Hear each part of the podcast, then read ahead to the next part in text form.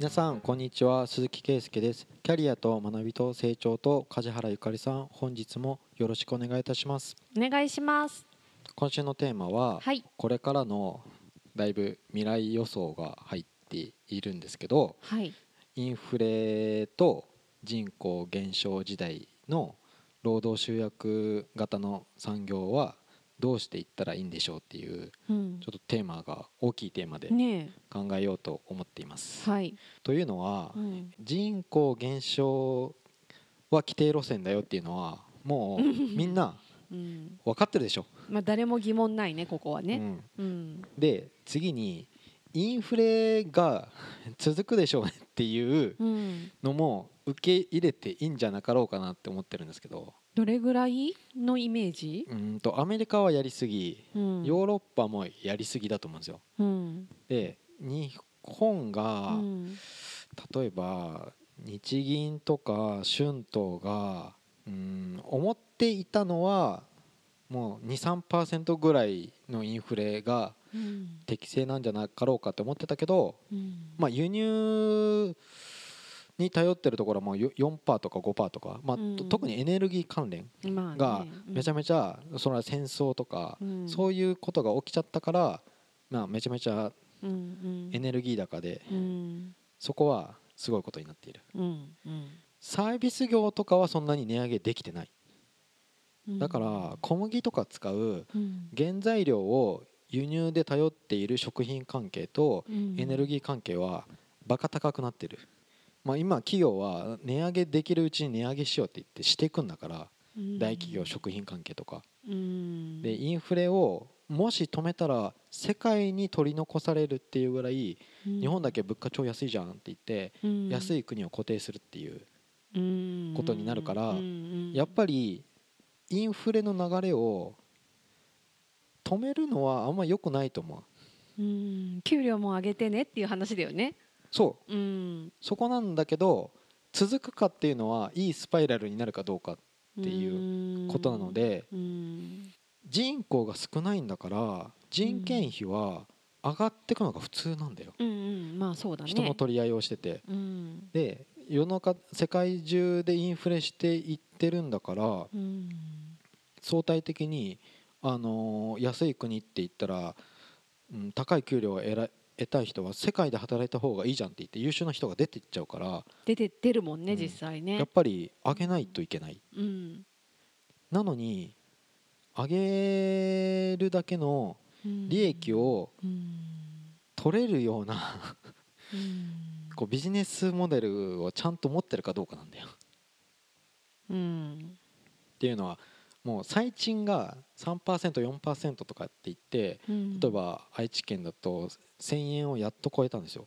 10 10月、に。うんそれで、も やっぱみんな時給1000円で募集みたいな張り紙まだ貼ってあったりとかあんまこの人知らないんだみたいなコンビニとか見たりするともう1000円もダメなんですよっていう。うん、で介護福祉のところなんてもう本当にすごい でも介護報酬がこの値段なんですよとか言って1020何円でやったらこれもうどこにも利益も何も残らないうん。間接経費も払えないんですけど僕にコンコンと言われてもなと思いながらうん。それは介護報酬の見直しが3年に1回しかなくてとか言ってうん。それ合ってないっすよね制度がうん。みたいなことなんですけどまあ僕は冷たいから いやもうこれぐらいでヒーヒー言ってたら本当ダメっすよみたいな。うん。それこそ2030年40年本当うん1500円に行くようにみたいにうん。考えなくちゃ本当に安い国になっちゃう。まあ、なってるよね。なってる。うん。それがねどう見てもこう安売りデフレで苦しんでたんでしょ？あんたなんて。勝手に僕は上の世代の人をそうやって思う。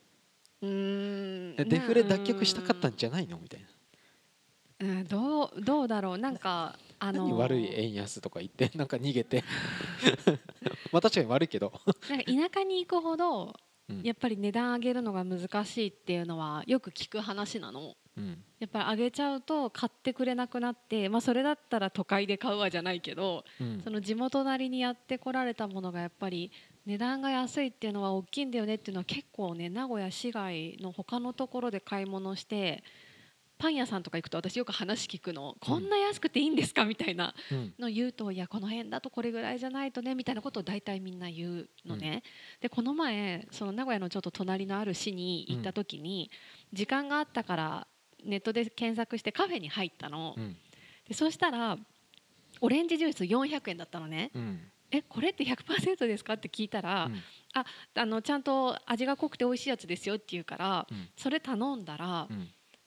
あのカゴ持ってきて、うんこの中からお好きなパン一つどうぞって言われたの。うん。えこれ何ですかって言ったらあのコメダでいう豆と同じ扱いであパン1個くれるんだって。えいいんですかってなってうん。パン1個もらってでオレンジジュース飲んだらこれホテルで出たら多分1,000円ぐらいするだろうってぐらいめちゃくちゃ美味しいオレンジジュース出てきたの。でそういうのもそうだし値段もそうだしそのおまけのパンもそうだへし、ーでそのパン手作りしてるっていうからうんあじゃあ他のやつ買うとしたらと思って聞いたらうん。2個で150円って言われたのね。本当にと思って。これ材料費で消えないかってむしろ足りなくないかと思ったけど あの自分で作ってるやつだからぐらいな感じで、うん。ちょっと1人2個までって言ってたから、うん。ちょっと2個買って。言ったって。商売下手です。そう本当にね安けりゃいいって思ってるから、うんうん。こんな品質のいいものを、うん。こんな安値で売っちゃダメって本当初対面で言いたかったけど言わなかったけど言えないんだ。言えない言えない。さすがに言えない。あのすごく年配の女性で、はい。めちゃくちゃ優しい雰囲気の,、うん。あの自分のお家の近くで喫茶店始めましたぐらいなうん。雰囲気のところで近所の人がみんな来てるっていう感じだったんだけど、うん。ああ田舎ってこうだよねって思う。うんすごくない？400円でまず今飲み物 なかなか飲めるとこ減ったよなって思うから。450円でも安いな、まあ、500円普通だよね。600円700円とかの世界になってきてるじゃん。その中で。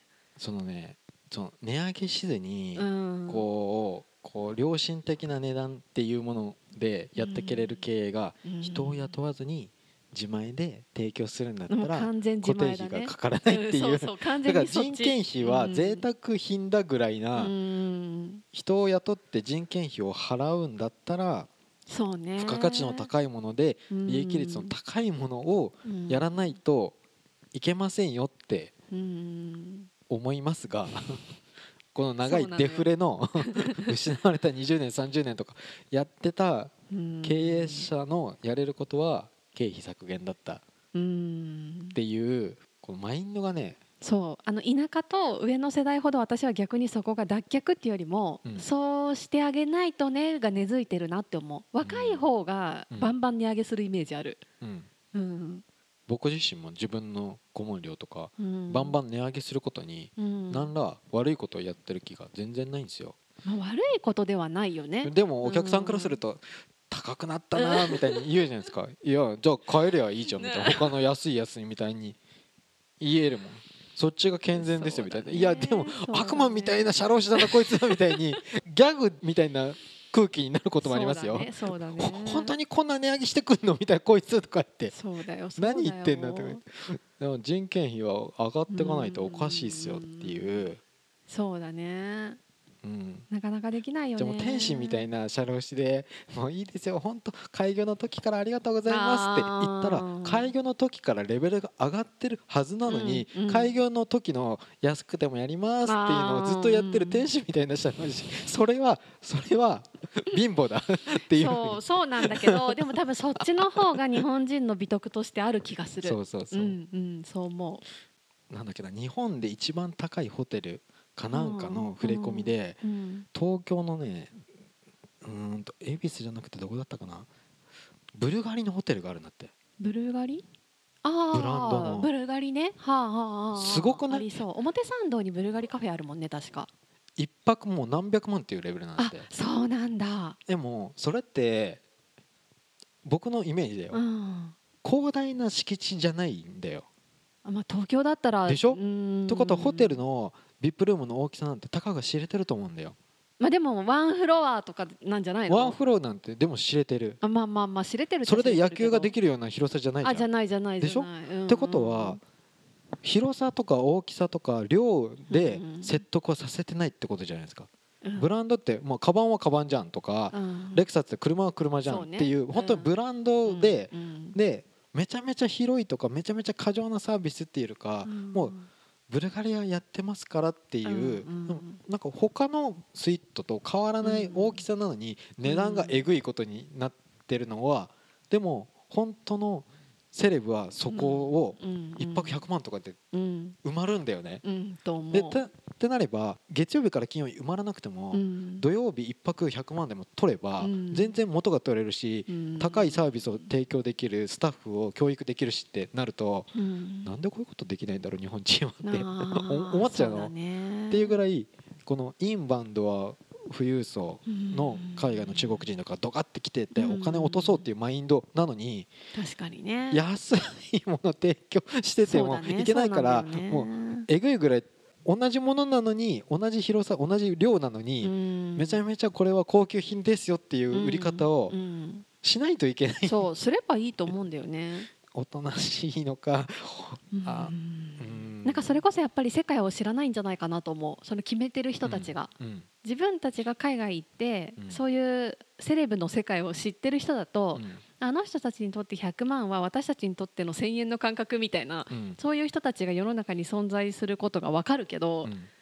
普通に日本で暮らしてたら1泊50万でも十分とかさ、うん。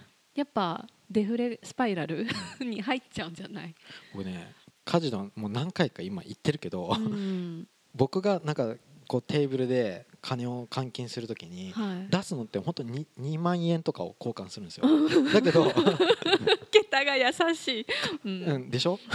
なんだけどなんかみすぼらしい格好してる中国人がうん。そこら辺のパチンコとかに入ってそうなおじいちゃんが60万ボンって出したりとか札束を数えるの僕もうんディーラーと一緒になってうん何枚ある？10枚。20枚。30枚。40枚。あえ今の束で40万円ぐらい交換してる？とか言って。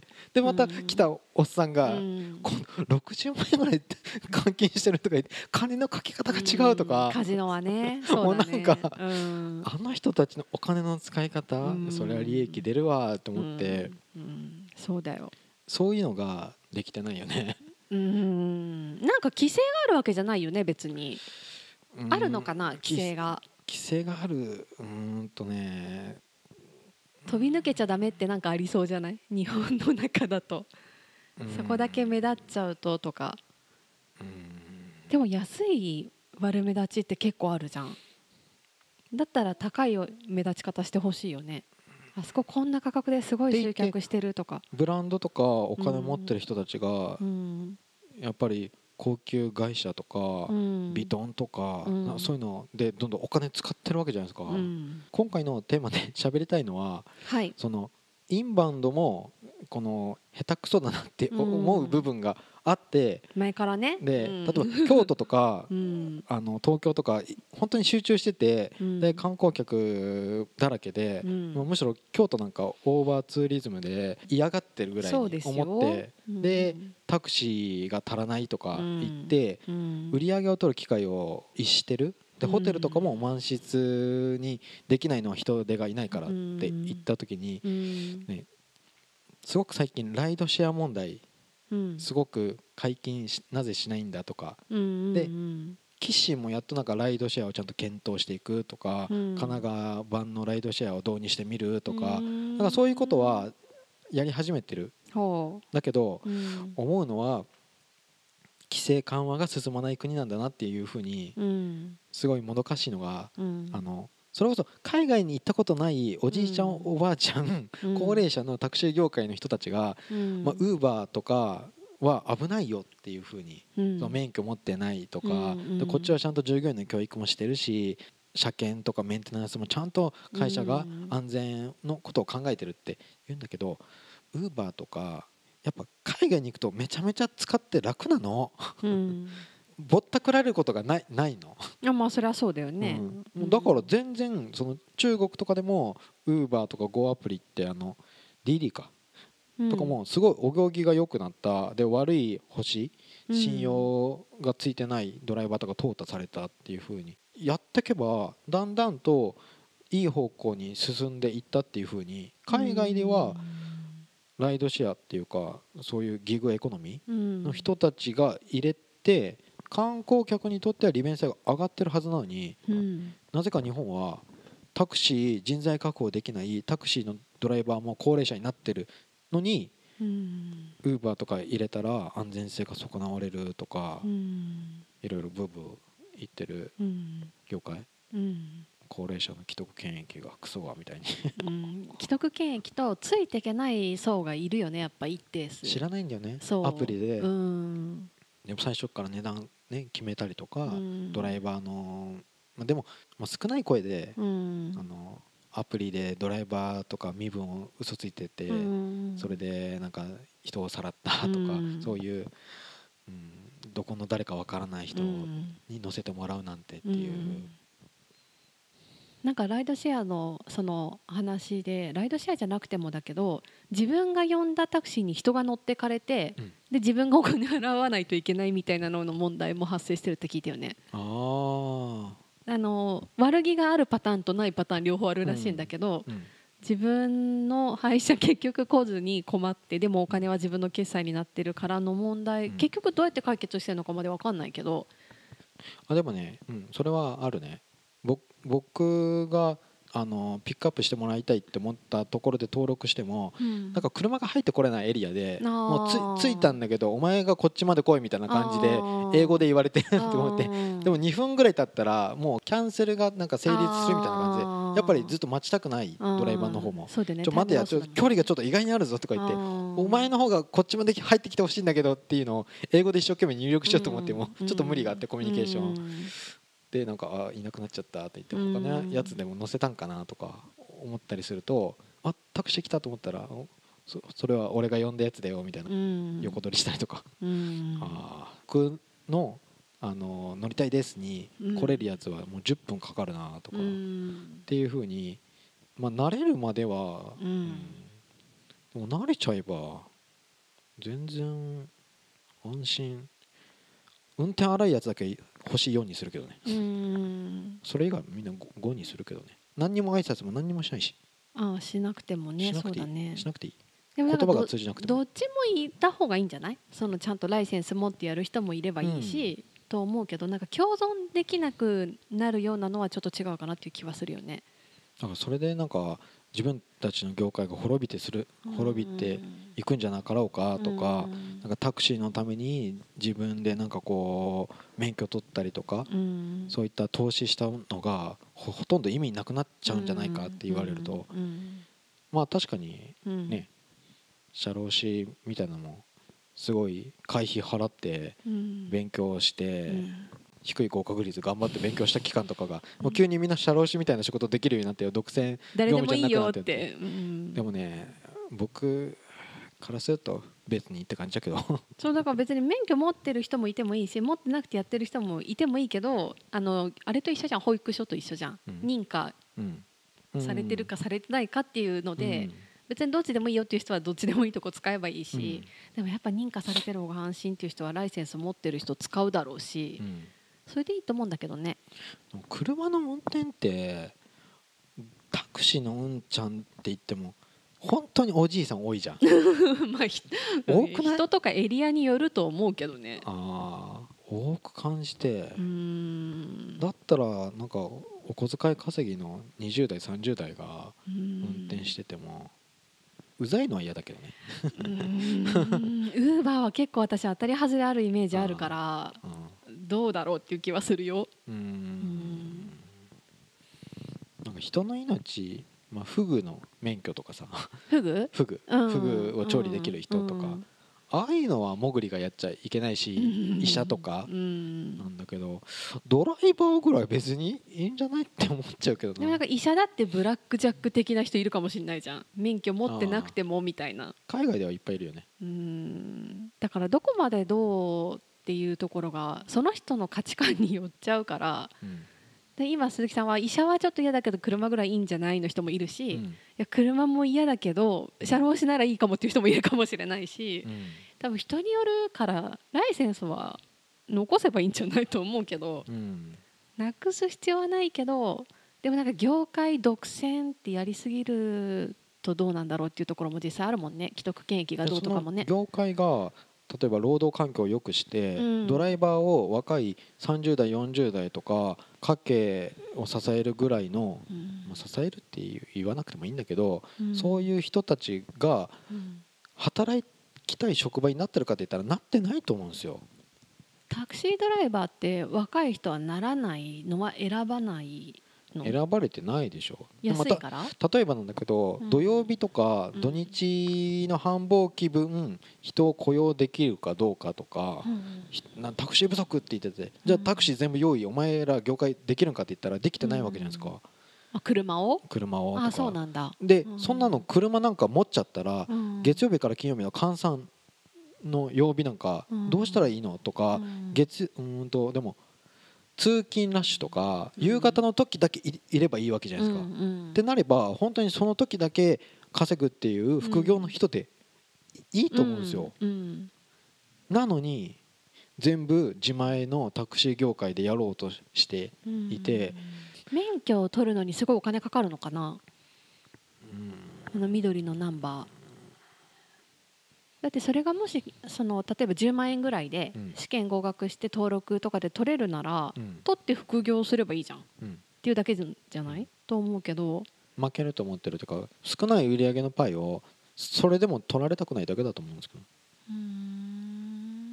いや全然わかんない勢力が来ちゃったとか言ってうん。黒船が来たって言って。うん。でも日本全国書店がアマゾンの進出を拒めたかって拒めなかったわけじゃん拒みたかったと思う人もいるけどね。いっぱいいるよ。やれなかったじゃん。あいつらなんかうん。一致団結して自分たちであの EC サイトで本を売れるよううなん。サイトを作んなかったじゃん。リアルの書店に来てもらって選んでもらう空間をって言ったらもうもうだんだんとみんな書店潰れていってなんでネットで本を売るみたいなことをみんなで資本出し合って日本の書店のサイトを作ればよかったのに作んなかったじゃんでアマゾンにこんだけやられたわけじゃないですか、そうね。うん。それを見てるからうん。絶対に入れちゃ ダメなんだみたいにあそうなのかな。思ってるでしょ。うーん。そっか。だから既得権益を維持しようとしている勢力と、うん、なんかオーバーツーリズムって言って人を来てくださいって言ってるけど、うん。そこで宿泊業とか飲食店で人材を確保できるのかとか高い付加価値をサービス提供できるのかとかでそもそも人口減少してるのにそこでインバウンドで働きたいって思ううん。若者とか30代40代とか現役世代がいるのかとかうんすごい構造的にうん。そんなおじいちゃんたちの既得権益のためになんか取りこぼしがあるみたいなのはうん。もったいないしって言ってやってる間に外資がポンって取ってるしそのインバウンドのマーケットを。うんそれがなんか歯がゆいんですけどっていう。うん。でもまだまあ GDP4 位に転落しましたけどみたいな。うん。その中の市場を守っている既得権益がいるという。うーん。なんか本当既得権益だけなのかな？もうみんなの雇用を守るっていうだけなのかな？さクオリティとかいろいろそういうのも加味して言ってるんじゃないのかな？既得権益ももちろんゼロではないと思うけど、じゃあ実験的にどんどんやろうよってうん。言ってもなんかやれてるのは神奈川県がうんタクシー会社と一緒にやるみたいな、うんうんうんうん。一緒にってやつやってたね確かそういえば。ライドシェアちゃうやんそれみたいな。うん。でも前よりはあの手軽に呼べる仕組みはできたけどね。タクシー業界と共存できるみたいなことをすり寄ってでも前にとにかく進まないといけないっていう感覚を持ってるのが神奈川県だったと思う、うん。せめて最初の一歩ぐらい踏み出そうよっていううん。じゃないとやっていけないよみたいな。うん。進むの遅いなって思うんだよ。進むの遅いのが良さもあるんじゃない？ある？うーんと思うけどななんか何でもかんでも流行りとか新しいものに乗っかってくのも良さあるけど、うん。慎重な良さもあると思うけどね。昔からの古き良きみたいなのをなんか流行りのビルにね建て替わって壊していくみたいなのとかだってうん。